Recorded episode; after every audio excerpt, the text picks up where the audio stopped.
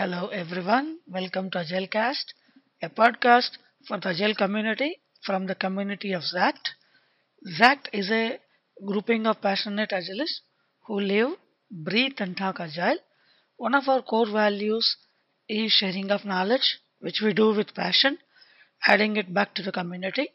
We organize the biggest Agile meetup in North India, known as Agile NCR, and we publish a lot of blogs, white papers, we present papers in conferences.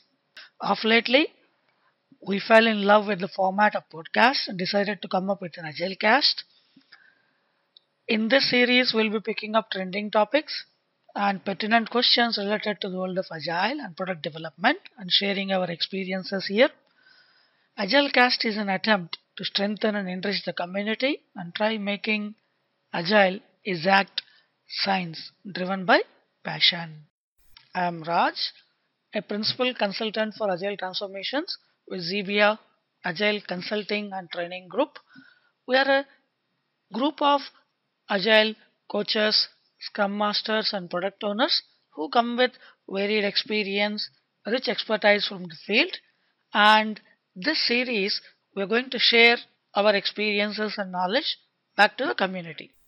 In our Agile Cast podcast series, my colleague and friend Kalyanaraman Dandapani presented the first episode where he spoke about communities of practice. In this second episode, I'm going to talk about how Scrum can be used for infrastructure projects. If you are aware of Agile in software world, most likely you would be knowing about Scrum and Kanban. Most organizations and individuals have perceptions either from their own experiences or from numerous sources the internet has that Scrum is useful for development projects only, while Kanban is useful for production support and infrastructure projects. My dear listeners, in this podcast, I'm going to share my own experience of using Scrum with infrastructure teams as part of an organizational transformation. Yes, you heard it right. Scrum can be used for infrastructure projects and let me walk through how it was done. This podcast is divided into three parts. In part 1, I'm going to give a brief overview of Scrum and Kanban. In part 2, we look at how infrastructure teams work and few challenges of introducing Scrum. In part 3, I'll be sharing my real-time experience of using Scrum with an infrastructure team. So, sit back, relax, listen, and enjoy this podcast. Let's go. So, let's begin with Scrum overview. Scrum is a framework for complex product development, iteratively and incrementally, with just three roles, five events, and three artifacts. Scrum is simple to follow. Scrum works on empiricism, which asserts that knowledge comes from experience and making decisions on what is known. Empiricism has three pillars transparency, that is, everyone having a same understanding, inspection, frequently observing what is going on, and adaptation, taking corrective actions when there are deviations. The three roles in Scrum are 1. Product owner who maximizes the value of the product, 2. Scrum master, a servant leader accountable for Scrum process and facilitates Scrum events as requested or needed. The third role is development team, a small team self-organizing with no titles, which is accountable as a whole for producing a releasable done increment in each sprint. Please remember this releasable done increment because we'll be talking about this later. Now let's move on to the five events. One, sprint is a container in which all other events takes place with a time box of one month or less. 2. Sprint planning. A sprint begins with it. It has two parts. In part 1, the Scrum team collaborates what can be done in the sprint and arrives at a sprint goal. And in second part, the development team arrives at how the chosen work gets done. They create a sprint backlog with selected backlog items and a plan to deliver it. The next event is daily scrum. During the sprint every day for about a maximum of 15 minutes, the development team members inspect their progress towards sprint goal and plan the upcoming work for next 24 hours. The fourth event is sprint review. Towards the end of the sprint, the entire scrum team along with stakeholders invited by the product owner inspect the increment and decide what is the next best things to do to optimize value. Finally, the fifth event is sprint retrospective. The Scrum team reviews its performance in sprint and arrives at how they can improve further. The three artifacts are number one, product backlog, a single source of requirements that's dynamic in nature. Number two, sprint backlog, created for each sprint by the development team, containing the selected backlog items and a plan to deliver them. The third artifact is increment, the completed backlog items in the sprint that meet the team's definition of done and integrated with increments of all previous sprints.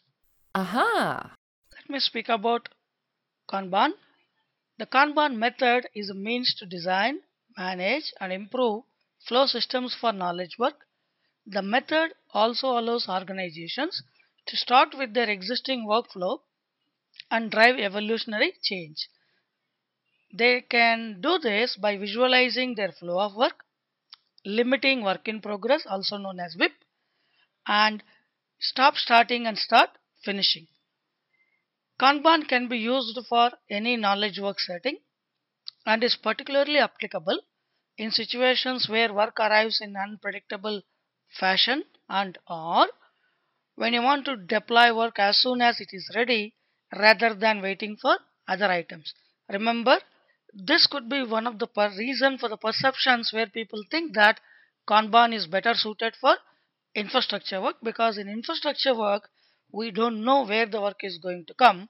Mostly the teams will be working on unplanned work. Kanban has got few values like transparency, balance, coordination, customer focus, flow, leadership, understanding, agreement, and respect. And Kanban works on few principles based on change management, like start with what you do now, agree to pursue improvement through evolutionary change, encouraging act of leadership at every level, and few service delivery principles. Few practices in Kanban which are very useful are visualizing, number two, limiting work in progress, number three, managing the flow, number four, making policies explicit, number five, implementing feedback loops, number six, improve collaboratively and evolve experimentally. This is a brief overview of Kanban. Good. Infrastructure teams are teams that work on IT infrastructure management, maintenance, and support. For example, database management, server administration teams can be called as infrastructure teams. These teams primarily have two categories of work. Category 1 planned work. Here they carry out planned work such as backup, upgrade, tuning the system, doing periodic health checks, supporting development teams on release and deployments, etc. The category 2 kind of work is unplanned work. Here they respond to incidents, complaints raised by the consumers of these infrastructure services. They also act on ad hoc requests received from development teams such as creation and provision of a server, request for opening a particular network port, bouncing a production server, etc. So after knowing a bit about infra teams, let us see the top three challenges we may face when an infra team adopts Scrum. Challenge one. Most of infra teams' work is unplanned. We don't know when incidents will occur, tickets will be raised, requests will come from users.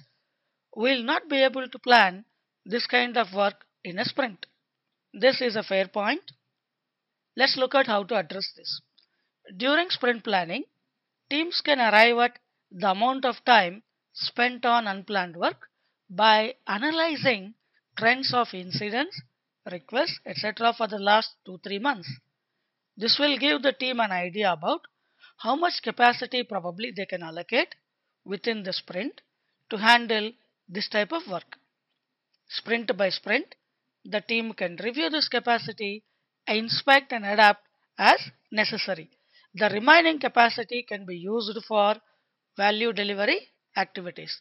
One advantage of this approach is when the unplanned work is analyzed, self organizing, empowered Scrum teams can retrospect how they can reduce the incidents, serve their customers better.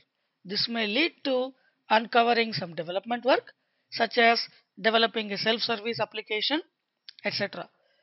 If the teams doesn't have such data, what if, if it's a new team? Well, valid question, but still that's not an issue. In the first sprint for a new team, we dedicate some capacity for unplanned work.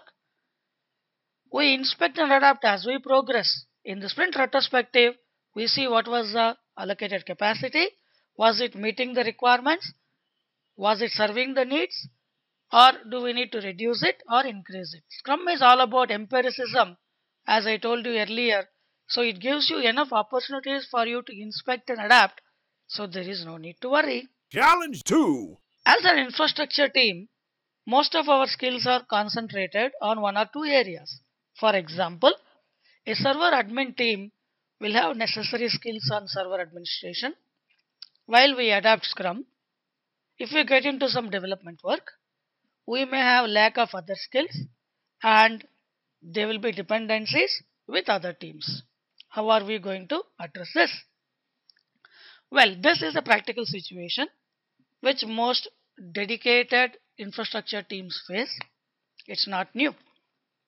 By definition, a Scrum team is cross-functional as a whole. As a whole, right? What does it mean? The whole team has necessary skills. In our case here, we may not have necessary skills within the team to meet all the things. So this type of team formation in Scrum can be called as a component team.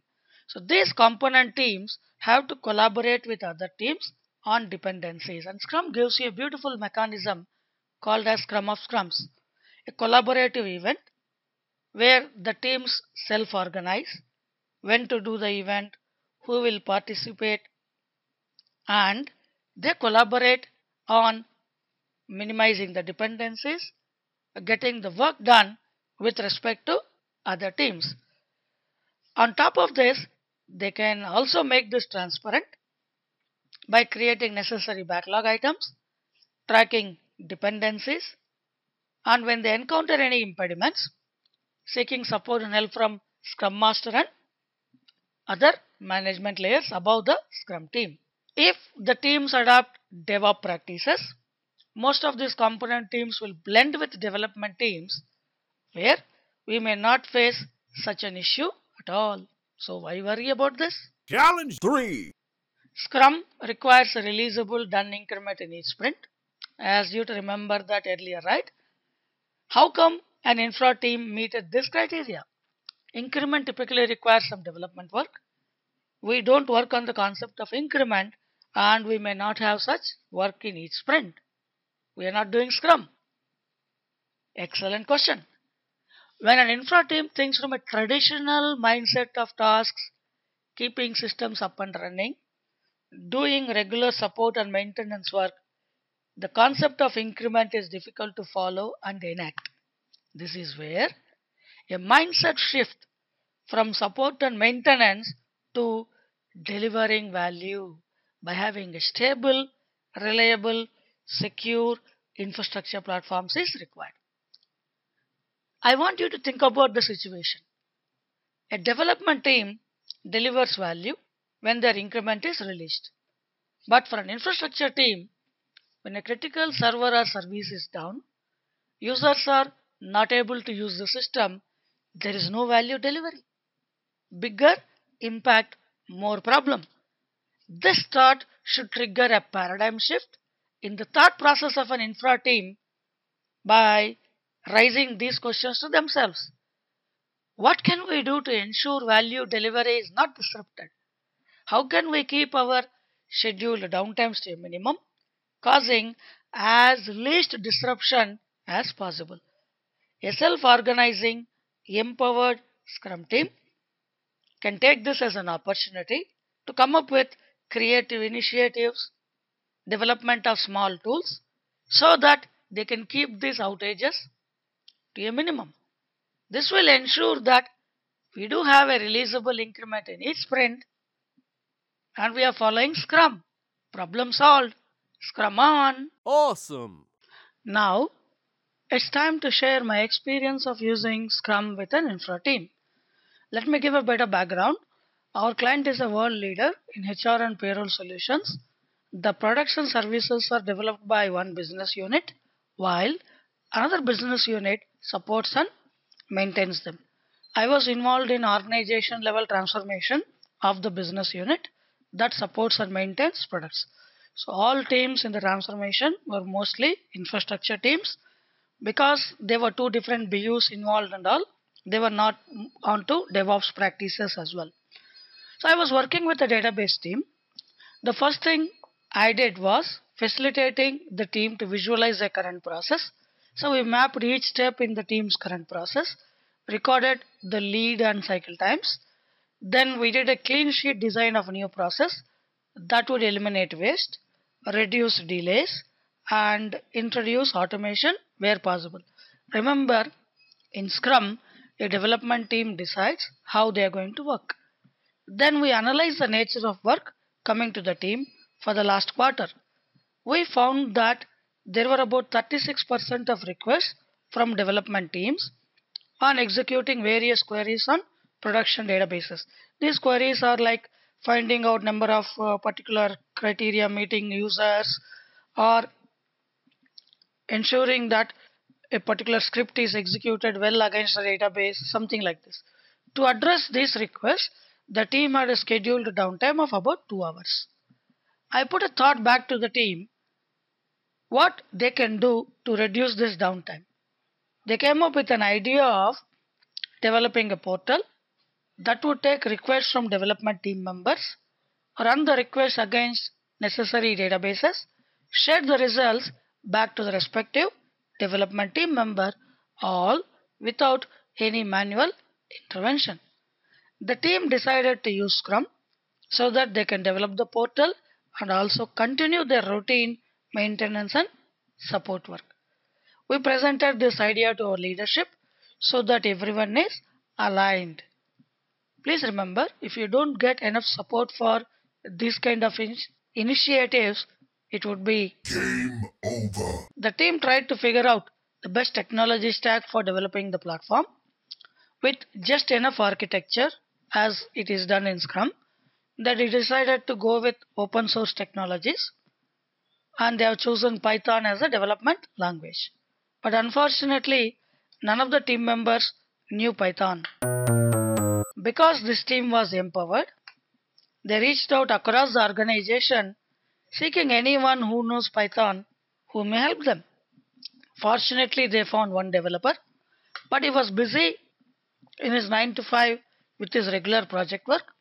So, the self organizing team decided to utilize his time after office hours by staying 2 hours late. We started sprinting. We looked at our unplanned work in last quarter, allocated the required capacity to meet that work in sprint planning. We also dedicated some capacity to learn Python and develop the tool. The remaining capacity was marked for usual value delivery and planned work. Every day, we use a daily scrum to effectively track the team's progress about development of the tool. Impediments were raised as soon as they were identified.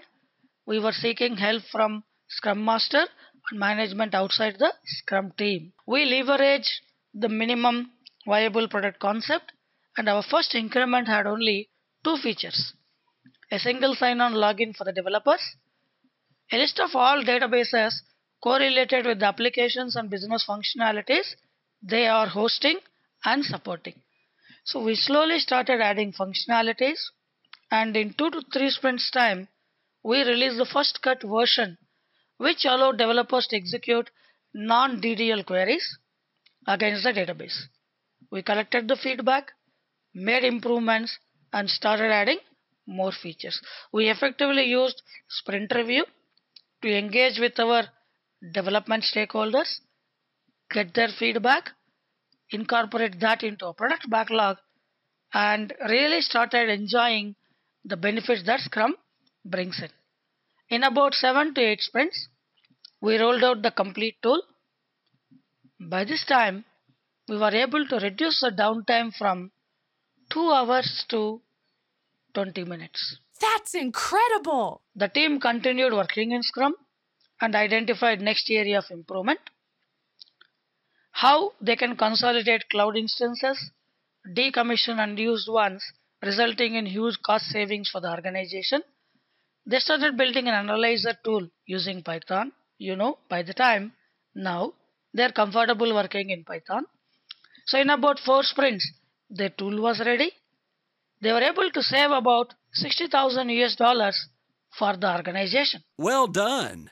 The critical elements of Scrum self organized, empowered, small team with clear accountabilities, regular inspect and adopt cycles, living by Scrum values, and maintaining transparency that creates trust.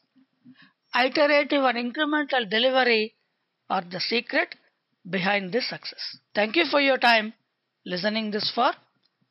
The references used in this podcast are 1. Scrum Guide 2. Agile Alliance website for explaining Kanban method. Thank you for your time.